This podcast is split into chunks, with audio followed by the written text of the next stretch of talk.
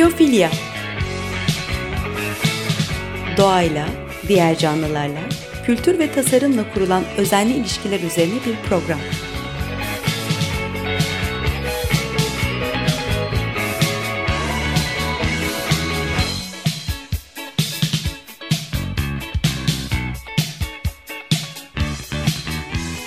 Hazırlayan ve sunan Nurhan Healer.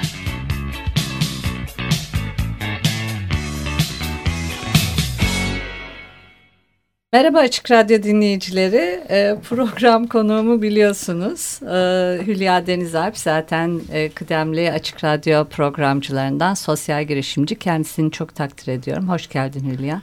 Hoş bulduk. Ben de bu programda sonunda yer aldığım için çok mutluyum. Oley.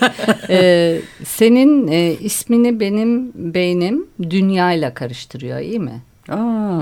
Hülya yerine hep dünya diyesim geliyor. Valla dünyalar gibi bir kadınsın. Estağfurullah. Sosyal girişimciliğin de annesisin. Ee, bir tane kitap e, yazıldı seni anlatan. Ee, onu e, konuşacağız. Ee, ve bu kitabın geliri de e, Yaşöm'e, e, Yaşöm'e aktarılıyor. E, Yaşayarak Öğrenme Merkezi, Yaşöm öyle. Ee, şimdi bu merkezden e, bir de konuklarımız var. Koordinatörü Meryem Aydın var. Merhabalar. Meryem 24 yaşında ama tecrübeli bir e, koordinatör. Hoş geldin Meryem. Hoş buldum. Çok memnun oldum burada bulunmaktan. Teşekkür ederiz. Ee, bir de Leyla Zengin var. Ee, kendisi öğretmen. Ee, hem de yaşamı inşallah Van'da e, yaşatacak, hayata geçirecek. Hoş Ha. geldin. Merhabalar, hoş bulduk. Teşekkür ederim. Evet, inşallah öyle bir düşüncem var. Ee, burada öğreniyorum ve orada uygulayacağım. Burada yaşayarak öğreniyorsun. Evet, evet. Değil mi? Peki Hülya'cığım kitaba gelelim. Aslında e, kitabı yazan arkadaşımız Füsun. Maalesef Ee, gelemedi. Evet kendisine selam olsun. Ee, fakat güzel bir kitap toparlamış. Bu kitap nasıl aklınıza geldi, nasıl edinebilirler hem onu konuşalım. Ee, tabii bir de sosyal girişimcilik ve yaşam zaten sosyal girişimciliğin merkezlerinden bir tanesi. Onu da konuşalım istersen. Ee, nasıl başladı bu kitap fikri onu sorayım mı? Dediğin gibi önce bir Füsun Öztürk'e çok çok büyük e, selamlarımızı göndermek istiyorum ve üzgünüm o da burada e, olamadığı için işleri nedeniyle maalesef ayarlayamadı. Çünkü bu onun eseri, onun e, büyük emeği var. E, Füsun bana yıllarca e, hayatımı ilginç bulduğumuş. ne olur kitap yaz dedi. Ben de e, şaşırıp Füsuncum yani hayatım evet bana göre güzel ama yani kitap yazılacak bir şey öne roman olur benim hayatım diyecek bir şey değil diyordum. Sonra baktı ki Olur benden aslında. iş çıkmıyor. Hmm. dedi ki tamam ben yazacağım dedi senin dedi e, ile ilgili bir kitap dedi ve biliyorsun nehir söyleşisi denilen türde tam da benim e, ameliyat olduğum ve yataktan kalkamadığım bir dönemde üç ay sürekli gelip benimle röportaj yaptı sorular sordu ve o sorulardan bu kitap çıktı. Ondan sonra büyük bir emekli onları deşifre etti ki bu yapıldığı dönemde şimdiki gibi söyle yazıya dönüş şansı yoktu. Tek tek deşifrasyon çözümlemesini yaptı. Ee, hakikaten onun emeği e, şey büyük bir emek. Ee, yani tamamen Füsun'un fikri. Evet Bunun- tekrar selam olsun ona Füsun Öztürk Baysan'ın bir gönül hikayesi, bir sosyal girişimciyle nehir söyleşisi. Evet. Ee, ve e, kitabı da e, internetten e, bulabilirler e, publitory.com'dan E, aldıkları zaman da bir katkı sağlıyor Yaşöme. Yani bütün gelir olduğu gibi yaşama gidiyor. Evet Meryem o konuda ne diyeceksin? Bir pas atalım. Tabii ki de ben de bu konuda Hülya ablamız her zaman bizi düşünüyor. Ee, her daim yaşam için çalışıyor. Biz gençler için çalışıyor. Bu anlamda da yine kitap çıktığı zaman Hülya ablayla konuşuyorduk nasıl olacak, nasıl yapalım diye. Ondan sonra Hülya abla dedi ben dedi kitabı ufak da olsa bir ücret yapacağım ve bu gelir de yaşama aktarılsın istiyorum. Çünkü ben yine hani bu kitap sonucunda insanlar hem faydalansın hem bir taraftan da benim e, aslında kendi çocuğum olarak gördüğüm yaşama aktarılsın diye. e, Yok torunum olarak. Torunum. Çünkü yaşam onların, gençlerin. ona aktarılsın diye söylemişti. Ve Biz buna tabii ki de çok sevindik ve hemen bununla ilgili çalışmalara da başladık. Hem Yaşam sayfasından duyurmaya devam ettik. Elbette ki yapılan en ufak bağış bile Yaşam'ın bir sonraki adım atmasını, daha da büyümesini muhakkak ki çok büyük destek sağlıyor. Onun için Hülya ablamıza, Biricik ablamıza çok teşekkür ediyoruz. Rica ederiz. Kendisi de yaşsız zaten gençler falan diyor ama yani. Evet Kesinlikle doğru. öyle. Bak güzel bir ifade Nurhan. Doğru. Yaşlı hissetmiyorum. Genç hissediyorum ama vücudum hissetmiyor. Ortalama bir şey. O ayrı o Evet, senden bağımsız bir şey. Değil mi? Peki e, Leyla sen de bu e, sürece şahit oldun sanırım. Evet. E, bir gözlemci olarak e, veya yakın takipçisi olarak ne diyebilirsin bu konuda? En iyi öğrenme zaten yaşayarak öğrenme. Ben okul öncesi öğretmeniyim. Ve e, yani yaşatarak öğretiyorum her şeyi çocuklara. Bunlar zaten temeli oradan oluşuyor. Ya yaşam bana aslında çok çok yakın yani. Çünkü bunu uyguluyorum aynı zamanda. Kendim de yaşayarak daha iyi öğrendiğim için e, tabii ki bu çok çok daha benim için değerli, önemli yani.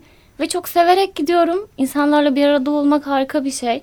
Akran eğitimi çok çok güzel bir şey zaten. Çünkü en iyi öğrenme zaten birbirimizden öğrendiğimiz aslında. Birini dinlemek gerçekten bazen yoruyor bir yerden sonra insanı. Ama e, arkadaşınla sohbet esnasında konuştuğun daha çok aklında kalıyor. Ve yaşam buna e, müsait bir yer. Gerçekten e, işin içine girdikçe ne kadar katkısı olduğunu insan fark edebiliyor. Sen de kişisel olarak nasıl bir dönüşüme yol açtı? Hmm, kişisel olarak biraz daha böyle daha rahat, herkese çok daha rahat konuşabiliyorum. Ya biraz daha çocuklarla iletişimim olduğu için e, gençler biraz daha şey kalıyordu. Hani çocukça yaklaşıyordum bir yerden sonra işim gereği. Ama şimdi böyle herkese çok çok daha rahat konuşabiliyorum. Kendin gibi herhalde. evet. Ee, peki e, sen de şimdiden notlar topla istersen belki ileride senin de bir kitabın olur diye düşünüyorum. Ee, İnşallah. bu kitaba e, döneyim istiyorum. Ee, ben kitaba e, biraz baktım. Ee, hepsine bakma şansım olmadı ama nasıl olsa hani okuyacağım. Yani yaşama katkı Evet, oldu. evet. Teşekkürler. Bayağı e, bir çocukluktan başlayarak e, Hülya Denizalp'i öğreniyoruz.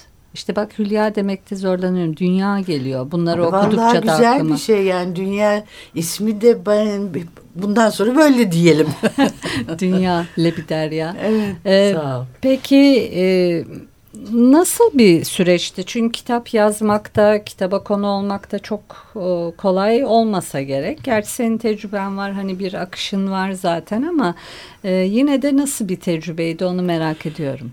Ee, çok e, sağ ol çok e, güzel bir soru sordun zor bir süreçti yani ben kendimle bir de ameliyat olmuşum psikolojik olarak da sıkıntılı bir dönemde kendi Füsun sorular soruyor o soruları nasıl bulup çıkarmışsa sağ olsun ben sürekli sanki psikoterapi gibi bir şeye Çocukluğuna girdi. gitmiş Tabii, bayağı. işte tabii, ev işi tabii. yapar mıydın, piyano Evet, çalar evet. mıydın, Ee, annen öyle miydi, babam böyleydi falan. Evet. Bir kanepe e, hissi geldi evet, bana da. Evet ama e, sonra süreç içerisinde idrak ettim ki o sorular e, son derece bilinçli e, hazırlanmış. Çünkü benim neden buralara geldiğimi e, gösteren bir süreç ve hakikaten hayatımdaki kilometre taşlarını kitabı e, ne kadar okudum bilmiyorum ama kilometre taşları beni bugünkü dünya haline getirmiş. E, zaman zaman çok ağladığım oldu e, cevap verirken kitaba. E, zaman zaman çok açık e, konuşup sonra ya bunlar acaba e, yazmasak mı aman Füsun bir dakika bunları bahsetmeyelim istersen dediğim durumlar oldu. E, çünkü dediğin gibi kanepe durumlarına girdiğimiz şey oldu. Sonra Kağıt sağ mendil, kanepe. kalem e, kısmı Füsun'da vardı da benim dahanemde ke- mendil kısmı vardı. E, fakat e, ha- sayesinde bayağı kendimi bilinçlenmiş hissettim. Bana çok iyi geldi. Yani bugün ben çok daha bilinçli olarak nereden nereye gittiğimi bu kitap e, e, Nehir Söyleşisi'nde idrak etmiş oldum. Herkese tavsiye ederim. E, hatta zaman zaman kitabın bütün şeyini taslağını bitirdikten sonra Füsun bana okumam için verdi bir kontrol çıkarılmasını istediğin yerler olabilir diye. Oralarda gördüm ki e, bu hani derler ya tuğlalar üst üste konuyor diye o tuğlaları yani bu hayatımı nasıl inşa ettiğimi görmek e, beni çok etkiledi. Yani okuyanları bilmiyorum ama o yüzden e, kendisine minnettarım böyle bir şansı verdiği için bana. E, bence e, okunması gereken bir kitap. Çünkü seninki gibi insanlar e, çok da farkında olmazlar yetenekleri veya e, yaptıkları şeylerin. E, sana çok normal gelir e, ama senin yaptığın şeyler başkasına çok ilham kaynağı olur. E, sosyal girişimcilik e, çok kolay bir alan değil. Girdiği zaman insanın çok tatmin eden, çok faydalı olmasını sağlayan bence en büyük hayattaki tatmin de oradaki bir şey. Başkasına el vermek veya etkileşimde bulunmak. Çünkü sosyal girişimcilik demek hani tepeden bakmak da değil. O bir etkileşim. En büyük tatmin orada. Yani bunu yaşayanlar e, bilirler. E, o yüzden sen zaten e, annesi diye geçiyorsun. E, sosyal girişimciliğin. Aşoka'yı falan da sen e, kurdun evet, değil mi? Türkiye'de. Evet. Tabii. Yani bunlar e, dediğim gibi hani dünya demem boşuna değil. E, bunlar çok e, önemli meziyetler mi ya da mizaç mı bilmiyorum ama. Vallahi ben de bilmiyorum. Yani bu genetik olma ihtimali var. Ee, annem müthiş aktif bir kadındı. Yani onlar zaten Cumhuriyet'in ilk genç nesili. Onların Babam da zaten işinde son derece işine bağlı bir kişi ama annemin sosyal yönü babamdan çok daha güçlüydü. Bu genetik faktör varsa veya da görme faktörü varsa var. Ama yaşadıklarım da mutlaka bunu e, perçinledi veya güçlendirdi diye düşünüyorum. Ben şeyi gözlemliyorum insanlarda bir kısmı e, dünyayı da gezse vesaire kapalı olduğu sürece bir, bir şey olmuyor. Ama bazıları da var e, az bir kesim yüzde beş mi diyeyim ne diyeyim açık e, değişebiliyor, değişime açık vesaire e, ve so, sosyal girişimci olabiliyor. Yani e, sadece kendisine Müslüman değil de başkalarına da katkı sağlayarak veya o ekosistemi de gözeterek yaşıyor. Bu çok önemli. E, bir de şeyi de hatırlatalım. Ee, biz şimdi e, stüdyoda dört kadınız. Kadınlar gününüz de e, kutlu evet, olsun. Evet, evet, evet. Çok güzel bir güne denk geldik. Evet, Sağ olun. Ne kadar yani e, seninle sizlerle olmak e, bu gün bugünlerde çok kıymetli ayrıca. Hiçbir şey tesadüf değil herhalde. Doğru, doğru. E, o yüzden de teşekkür ederim geldiğiniz teşekkür için. Biz teşekkür ederiz. Sosyal girişimcilikte bir e, kadın e, tarafı ağır basıyor herhalde. Bir feminen bir dişil enerji tarafı var galiba. Leyla ne dersin? Ee, olabilir aslında. Zaten kadınlar her şeyi çok rahat yapabiliyorlar. O yüzden bence yani istedikleri her şeyi yapabilirler yani. Hı. Ve çok çok amaçlı çalışıyorlar.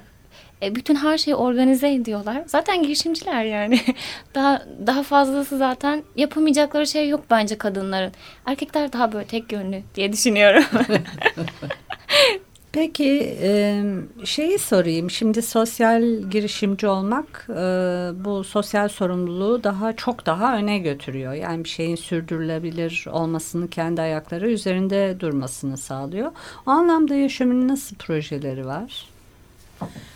Şimdi Yaşayarak Öğrenme Merkezi tabii ki de işte kısaca bahsedecek olursam gençlerin birbirlerinden öğrendikleri, paylaştıkları açık bir platform biz nasıl yapıyoruz aslında? Yaşamın sürdürülebilir, sürdürülebilir olmasının en temel özelliği aslında paylaşım kültürüne dayalı olması. Yani burada e, biz bir sosyal girişimiz. Elbette ki ufak da olsa maddi gelire ihtiyaç duyuyoruz. E, işte bütün aktivitelerimizi sürdürmek ufak için. Ufak da demeyelim ya korkmayalım yani. Herkesin Hı -hı. ihtiyacı var değil mi? Gelsin Her şey gani anlamında gani. söylüyor herhalde Meryem. 10 lira alınıyor ha, evet. etkinlikte ha. ama aslında üretilen değer bir kere hesaplamıştık evet, değil 140 mi? bin lira civarında aslında bir yıl sadece 3 yıl içerisinde ürettiğimiz değer 140 e, bin lira civarında bir değer üretiyoruz. Ancak bunu 12 e, bin lira gibi bir ücretle aslında e, bütün yılı geçirebiliyoruz. Yani bu şekilde bir deviniminiz söz konusu aslında yaşam aslında içerisinde. Aslında şirketlerin de sizden Kes, örnek alması lazım öyle, bu durumda. Kesinlikle öyle.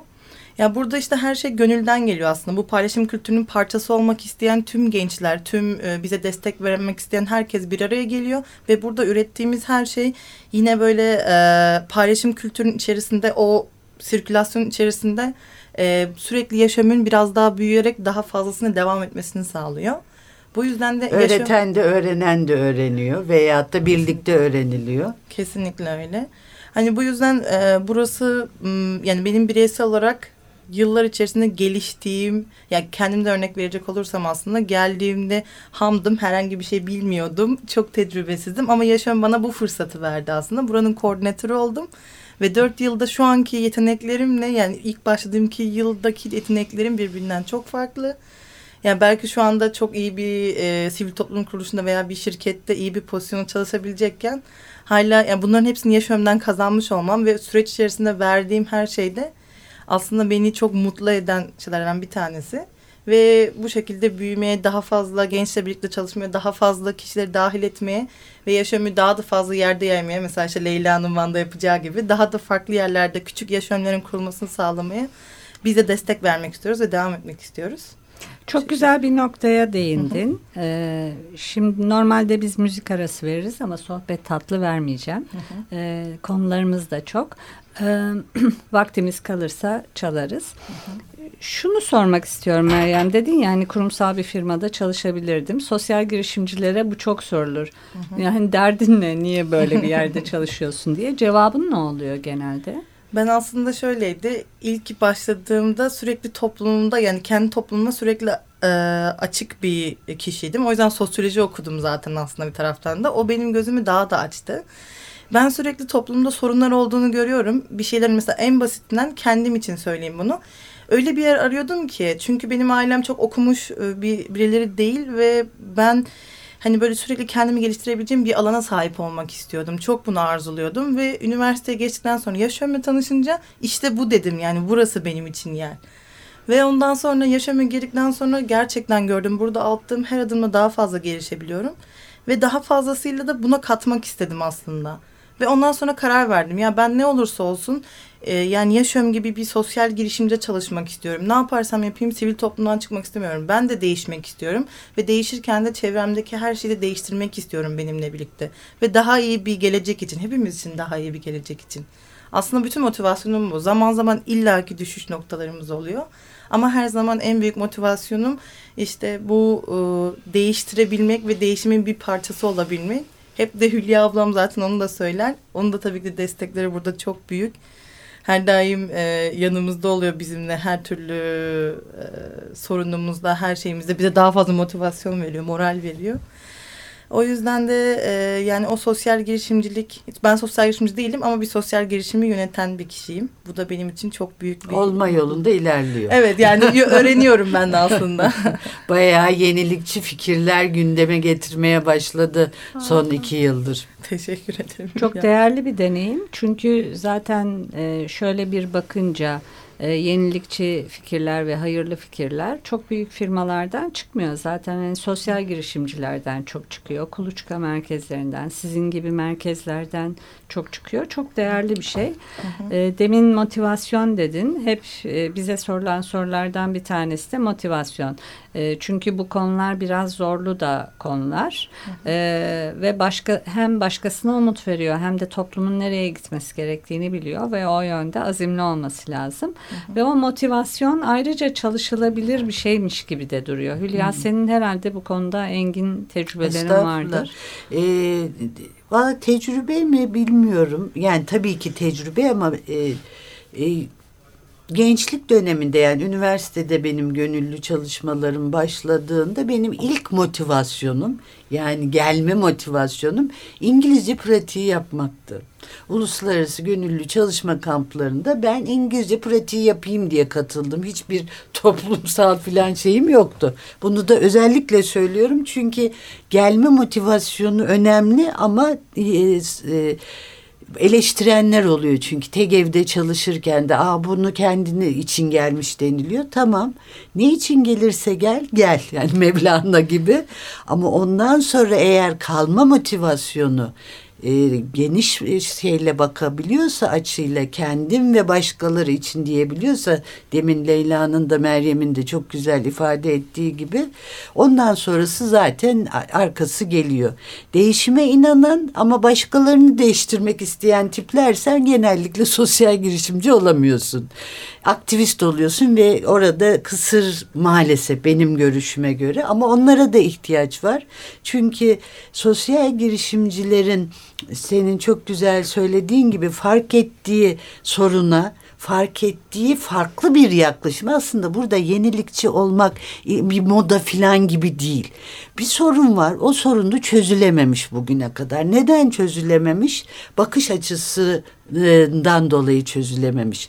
Geç başka yerden bak e, soldan baktığın zaman gördüğünü sağa geçtiğin zaman farklı görüyorsun sorunu ve o bakış açısıyla başka şeyler düşünmeye başlıyorsun. Böyle gelmiş böyle gitmez peki ne yapmak lazım? İşte orada hani meşhur kullanılan bir laf var ya elini altına taşın altına koymak. Taşın altına koymak değil vücudunla üstleniyorsun taşı. Her Bu gün. böyle olur diye evet her gün yeni yeniden. Olmadı buradan, olmadı buradan. Yani şöyle örnek vereyim. Yaşön fikri bana Akçoka'dayken geldi. Çünkü Leyla'ları tanıdım Van'da 100. Yıl Üniversitesi'nde. Harika gençlerdi, gönüllü çalışmalar yapıyorlardı. Ama e, dünyalarına... E, fazla değişik şeylerin giremediğini gözlemledim. Bir ortak proje Doğu Batı kampı da öyle orada başladı zaten. Biz dedim dünyayı e, Van'a getirirsek nasıl bir şey olur ve çok güzel şeyler olmaya başladı. E, işte orada e, hatta şöyle 45 haber çıktı. Van'da e, güzel şeyler de oluyor diye başlığıyla. Yani bizim orada yaptığımız bir proje birdenbire herkesin ilgini çekti. Çünkü sadece oralar hep kötü anılıyordu. Hep kötü haberler vardı. Ve o bizim Van kapıların... Gölü'nde bile ejderha evet. var. canavar var. Balık var bilinmiyordu da canavar var biliniyordu maalesef. O, oradan e, gördük ki... E, aslında bir takım imkanlar verildiği zaman çok güzel değişimler olabiliyor. Ve oradan yavaş yavaş adım adım yaşamın fikri çıkmaya başladı. E, gençlerimizin hepsi, gönüllülerimizin hepsi, katılımcılarımızın hepsi bir şeyler yapmak isteyen gençler ama ortam bulamıyorlar. Ya politik olaylar var, mesela yaşamın e, konusu geçmedi. Tek şartımız var, politika yok.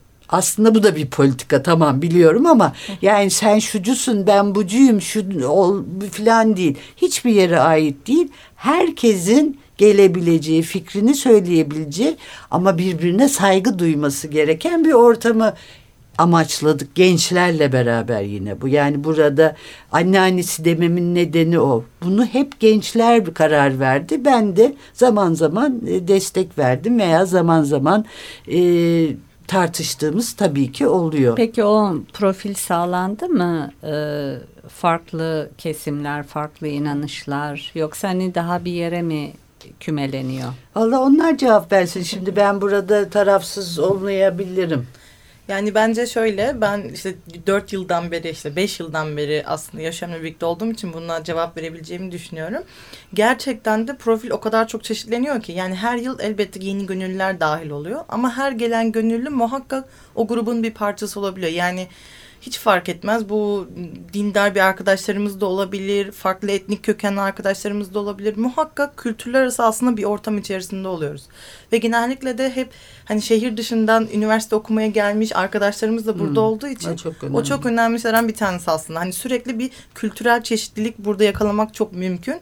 Ve gerçekten de biz o dik çizgimizden dolayı gelen arkadaşlarımız da bundan çok memnunlar. Hani politika istemiyoruzdan dolayı ve herkes siyaset diyelim. Yani evet. siyaset evet. Yani herkes istediğini rahatlıkla hani hep birlikte ifade edebiliyor. Hiç kimse birbirine kızmıyor. Yani böyle bir şey yok ortamda. Gerginlik yok. Herkes bu yüzden yaşamı daha fazla gelmek istiyor bence. E, ve e, çok farklı ülkelerden kişiler var. Dışarıda tanıştım. Niko mesela Finlandiya değil mi? Evet. Stajyeri. E, ha, hem Türkiye'nin farklı yerleri hem de dünyanın farklı yerleri. Bu da çok önemli bir şey. E, çoklu kültürlülüğü sağlıyor. Zaten artık hiçbirimiz yüzde yüz hiçbir şey değiliz ki. Tabii. Hepimiz her Evet, şeyiz işte. tabii. Bu da onun güzel bir örneği Tabii, herhalde. Tabii, tabii. Ee, peki Leyla'ya sormak istiyorum. Van bunu nasıl bünyesine alacaktır tahminen? Van'da da üniversite var ve e, çok fazla genç var. Yapacak çok az şey var. Bunları yani çok da şey yapmak istiyorlar. Sadece bir amaç verebilmek lazım. Bir yönlendirebilmek lazım. Önlerine bir şey koyabilmek lazım aslında. Bunu da işte ben burada tecrübe ediyorum. Nasıl yapabilirim diye.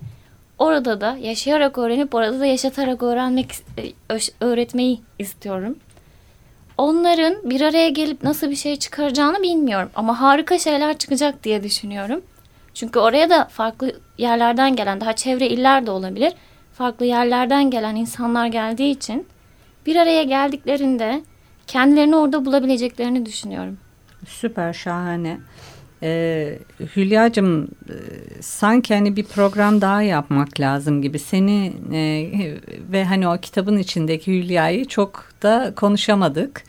Ee, ama bir program daha yaparız. Ee, gerçekten senin e, sosyal girişimcilik e, dönüşümlerin, o evrilmeleri merak ediyorum ama şöyle bir cümleyle bundan sonraki e, sosyal girişimcilik e, tarafın nasıl olacak? E, Bir de kitabı bir daha bir hatırlatalım. Evet bir gönül hikayesi veya ki- kapaktaki bir gönül söyleşisi Füsun Öztürk Baysan'ın yaptığı kitabın e, publitory.com veya Facebook sayfasında bir gönül hikayesi Hülya Denizalp diye bakıp bulup oradan linkten girebilirler.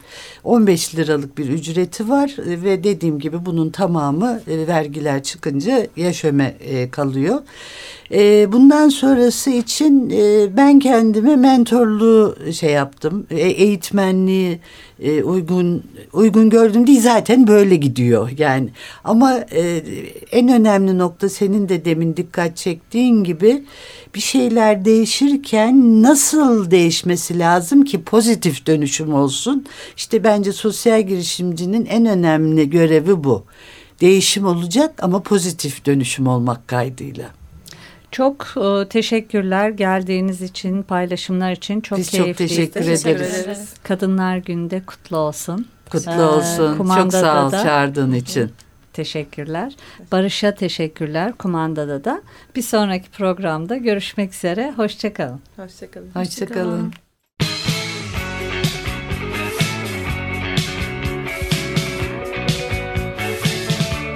Biyofilya Doğayla, diğer canlılarla, kültür ve tasarımla kurulan özenli ilişkiler üzerine bir program.